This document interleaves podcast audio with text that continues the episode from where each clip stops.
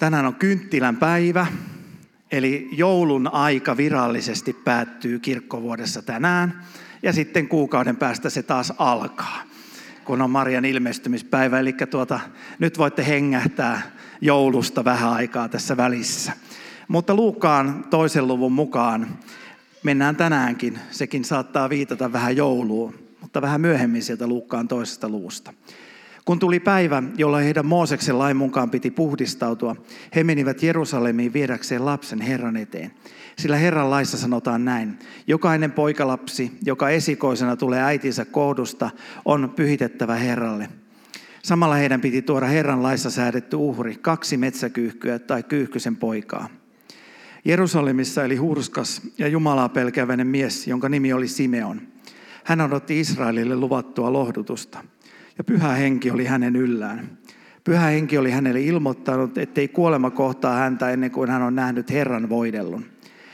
Hengen johdatuksesta hän tuli temppeliin, ja kun Jeesuksen vanhemmat toivat lasta sinne tehdäkseen sen, mitä lain mukaan oli tehtävä, hän otti lapset käsivarsilleen, ylisti Jumalaa ja sanoi, Herra, nyt sinä annat palvelisi rauhassa lähteä, niin kuin olet luvannut, Minun silmäni ovat nähneet sinun pelastuksesi, jonka olet kaikille kansoille valmistanut.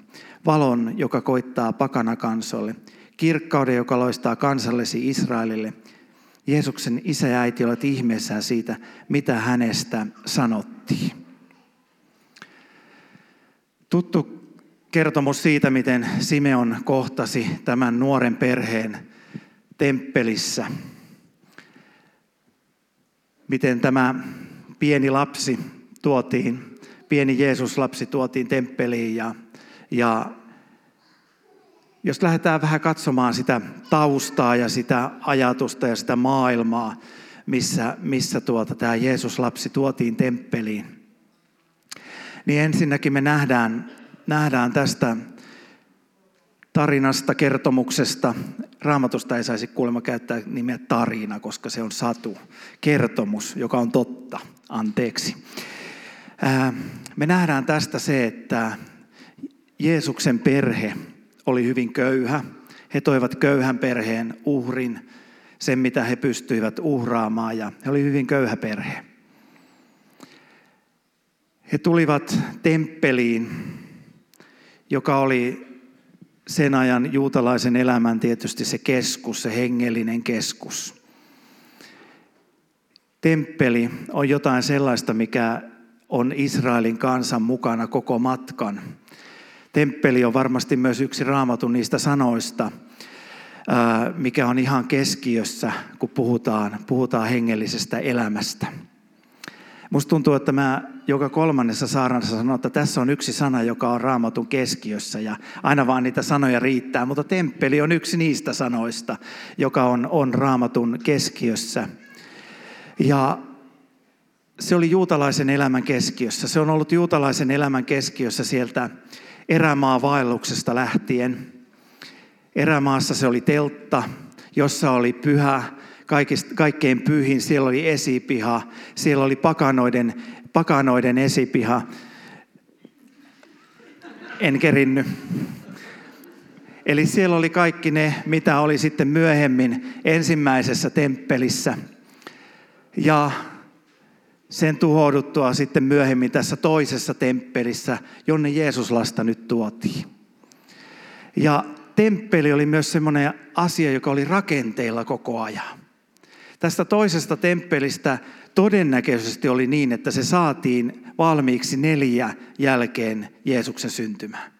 Eli kun meidän ajanlasku, ajanlasku tuota heittää sen neljä vuotta, niin tuota, ää, todennäköisesti silloin kun Jeesus syntyi, niin tämä temppeli saatiin noin suurin piirtein valmiiksi. Mutta siellä oli rakennustyö koko ajan käynnissä. Koko ajan sitä rakennettiin jollakin lailla. Ja sitten Jeesus tuli ja, ja tuota, tiedätte mitä hän myöhemmin sanoi. Ja, ja sitten Jeesuksen kuoleman jälkeen, muutama kymmenen vuotta jälkeen, niin tästä temppelistä ei ollut mitään jäljellä. Siitä on jäljellä se itkumuuri ja siellä maan alla niitä käytäviä ja muuta. Ja se oli pistetty niin sanotusti nykykielellä tuusan nuuskaksi. Ja siihen päättyi yksi aika. Mutta tämä oli se maailma, jonne Jeesus lapsi kannettiin temppeliin. Tämä oli se maailma, jossa Simeon kohtasi Jeesus lapsen. Mä tätä lukiessani huomasin taas, että mä löysin, löysin yhden asian, yhden valtavan asian, mikä liittyy Jeesukseen. Hän oli Jumala, mutta hän oli ihminen. Hän oli koko ajan Jumala, mutta hän oli ihminen. Hänen ympärillään oli koko ajan se inhimillinen ihmisen elämä, tässä tapauksessa köyhän perheen elämä, jonne hän syntyi esikoisena ja jonne syntyi sitten monta lasta vielä, vielä tähän perheeseen. Ja koko ajan ympärillä oli se, Joosef oli puuseppä, tämä köyhä perhe koitti saada elantonsa. Koko ajan Jeesuksen ympärillä oli se ihmisen elämä. Mekin moni kamppaillaan sen kanssa, että, että rahat riittää kuukauden ja, ja, ja eletään, eletään niin kuin tätä elämää ja siihen kuuluu monenlaisia tämmöisiä asioita, mitä kuuluu Jeesuksenkin elämään. Ja samalla hän oli Jumala. Hän oli Jumalan poika, hän oli tosi Jumala. Ja hänestä sanotaan, että pyhä henki johti Simeoni hänen luokseen, koska hän oli todellinen Jumala. Hän oli Jumalan yksi persoona kolmesta. Hän oli se lunastaja. Todellinen ihminen, todellinen Jumala koko ajan, samassa persoonassa. Ilman syntiä, ilman kaikkea sitä, mitä, mikä sitten meillä, meillä on läsnä monesti meidän sisimmässä. Tässä tekstissä, tässä evankeliumissa oikeastaan vaihtuu myös aikakaudet. Tuo temppeli, joka oli rakennettu valmiiksi, ehkä siinä vaiheessa noin suurin piirtein. Koko se uhrikultti, mikä siellä oli, oli läsnä –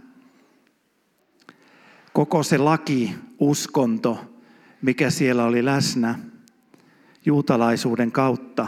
Ja tämän läpi kaikkien niiden 2000-vuotisten tekstien ennustusten saattelemana Jeesus nyt ikään kuin pullahtaa siihen temppeliin ja menee läpi ikään kuin, mä käytän semmoista terveä kuin ahdasportti on ihan oikeasti kristillisessä mielessä käytetty tämmöinen kaanaankielinen sana siitä, mistä ihmisen pitää mennä läpi, kun hän löytää Kristuksen. Mutta tässä vähän niin kuin Jeesus tuli ikään kuin ahtaasta portista tullakseen siksi, mikä hän, hänestä piti tulla, miksi hän on tullut ja mikä hän on.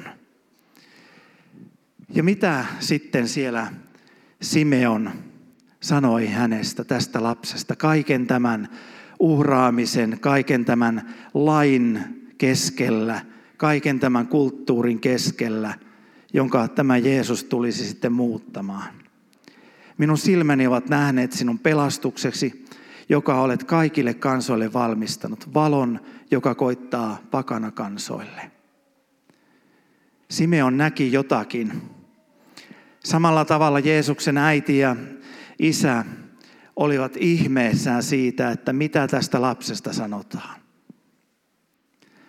Tokihan he varmasti arvostivat, ihailivat lastansa. Vaikka tämä lapsen lähtökohdat ei nyt ollut mikään niin kuin ihan, ihan parhaat.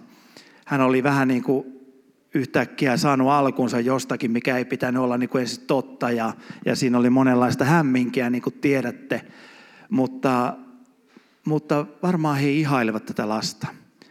Mutta en usko, että he osasivat ehkä ymmärtää, että miksi tämä lapsi, joka tuodaan temppeliin, nostetaan nyt ylös.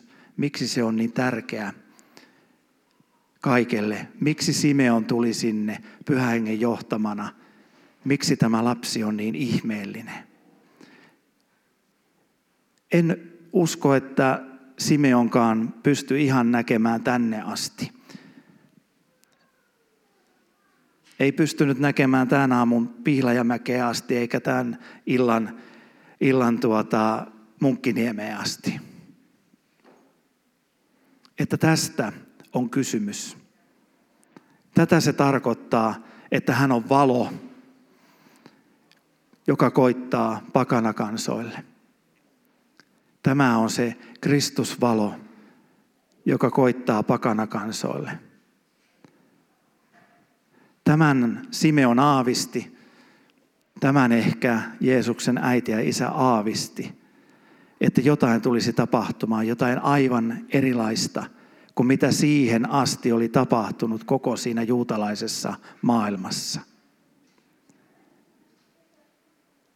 Tuo Heikkilän Sakarin piisi Kristuskirkkauden toivo, joka juontaa lähtökohtansa kolossalaiskirjeestä, Kristuskirkkauden toivo meissä. Tuo valo tulisi meihin. Ja siinä olisi se valtava muutos. Tuo valo, tuo Kristus tulisi meidän sydämiin.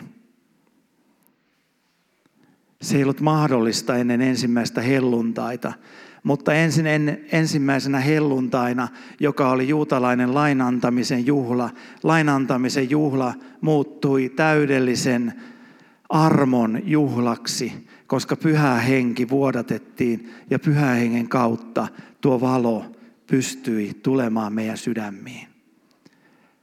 Pyhän hengen kautta Kristus ilman ruumista pyhä henki pystyttiin vuodattamaan meidän sydämiin. Ja syntyy jotain valtavaa, jota me ollaan nyt todistamassa ja jota me ollaan viemässä eteenpäin. Mä oon iloinen siitä, että me ollaan osa maailman suurinta yhtiötä. Meillä on Suomessa hienoja yhtiöitä, Kone, ja vaikka se kone, kone ostaisi sen ThyssenKruppin ja, ja tuota, yhdistys valtavaksi tuota, ja, ja kaikki mun valtavat osakesäästöt, niitä on nolla, niin tuota, nousisi valtavaan arvoon, niin tuota, siltikään se ei ole niin suuri yritys, missä me ollaan mukana. Tai Nokia, joka on kannatellut Suomea, niin siltikään se ei ole niin suuri yritys kuin missä me ollaan mukana se, mitä Simeon ennusti, en usko, että hän ymmärsi sen, että me tämän päivän kristityt olemme mukana maailman suurimmassa yrityksessä, joka on Jumalan valtakunta, jolla ei ole mitään rajaa. Sitä ei pysty säätelemään Euroopan unionin kilpailuviranomaiset, ei Kiinan valtio eikä edes Trumpi. Eli se on rajaton valtio, ja sen Simeon näki, mutta ei varmaan ymmärtänyt, mitä hän näki. Että tuo valo tulee meidän sydämiin ja meidän sydämistä loistaa. Tuo on se valo, joka kutsuu meidät tekemään tätä työtä, lähettää meitä eteenpäin, valtaamaan tätä maailmaa Kristukselle. Me emme tarvitse siihen mitään muuta kuin sen, että Jumalan pyhä henki saa vallata meidän sydämemme ja lähettää meidät eteenpäin. Kun mä puhuin temppelistä jonkun verran, niin mua on valtavasti siunannut se viime sunnuntain saarna, jonka Paul Davy piti tässä, tässä kirkossa. Hän nimittäin puhui temppelin yhdestä osasta, yhdestä osasta, jossa tämä Jeesus lapsi sitten myöhemmin vähän riehu. Ja hän puhui pakanoiden esipihasta, missä Jeesus potki rahavaihtajien pöydät nurin ja, ja kyyhkysten myyjän jakkarat lensi ja hän, hän purki hieman patoutumia nykykielellä sanottuna. Mä oon aina haaveillut sitä, että mä saisin tehdä joskus se. Mä joskus ärsyttää niin tuhottomasti, että mun tekisi mieli potkia kirkon penkkejä. Ikävä, jos teiltä, teiltä niin kuin mureni semmoinen pyhyyden kuva ja se sädekehä putos nyt täältä, mutta mullakin on joskus semmoisia tunteita. Niin, no se on kyllä joo, mä yritän sielläkin joskus aina käydä. Mutta, mutta tuota, Jeesus teki sen potkimisen, mursi sitä kulttuuria, toi sitä valoa sen tähden sinne pakanoiden esipihalle, että se oli paikka, jonne kaikki kansat saivat tulla. Kaikki ne kansat, josta tässä Simeon ennustaa, saivat tulla. Ja tuo valo on tullut sen tähden, että mekin saamme potkia niitä penkkejä, nuria kyykkysten myyjän jakkaroita. Ja se on oikeastaan yksi tehtävä meille kristittynä, yksi valtava tehtävä. Tehdä sellaista tilaa, jonne jokainen ihminen voi tulla ja kokea, että Jumala on tässä läsnä juuri minua varten. Jumala kutsuu tässä hetkessä minua Jumalan valtakuntaa. Meidän tehtävä on murtaa niitä rakennelmia, jotka estävät sen, että tämä maailman valo, tämä valtava Jumalan valtakunta ei saa levitä. Sen tähden Simeon sanoo, minun silmäni ovat nähneet sinun pelastuksesi, jonka olet kaikille kansoille valmistanut, valon, joka koittaa pakanakansoille. Sen tähden, että meidät on kutsuttu tähän tehtävään, valtaamaan tätä maailmaa, ottamaan tämä maailma haltuun Kristukselle, saattamaan ihmiset Kristukselle Jumalan rakkaudella, pyhähengen ohjauksessa. Sen tähden rukoillaan. Isä, kiitos siitä, että sinä näet meistä jokaisen. Kiitos siitä, että sinä näet kaiken sen, mitä me olemme rikkoneet sinua vastaan ja missä me olemme kulkeneet poispäin Jumalan valtakunnasta, kääntäneet selkämme. Sinä näet sen meissä, missä me olemme kääntäneet selkämme toisille ihmisille, sinulle ja sille tehtävälle, jonka sinä olet meidät kutsunut. Meistä jokaisen. Me pyydetään sitä anteeksi Pyydämme syntiämme anteeksi, sitä sydämen eroa sinusta. Ja luotamme siihen, että sinä sanot, sillä niin on Jumala maailmaa rakastanut, että antoi ainoan poikansa, ettei yksikään, joka häneen uskoo, hukkuisi, vaan hänellä olisi iankaikkinen elämä.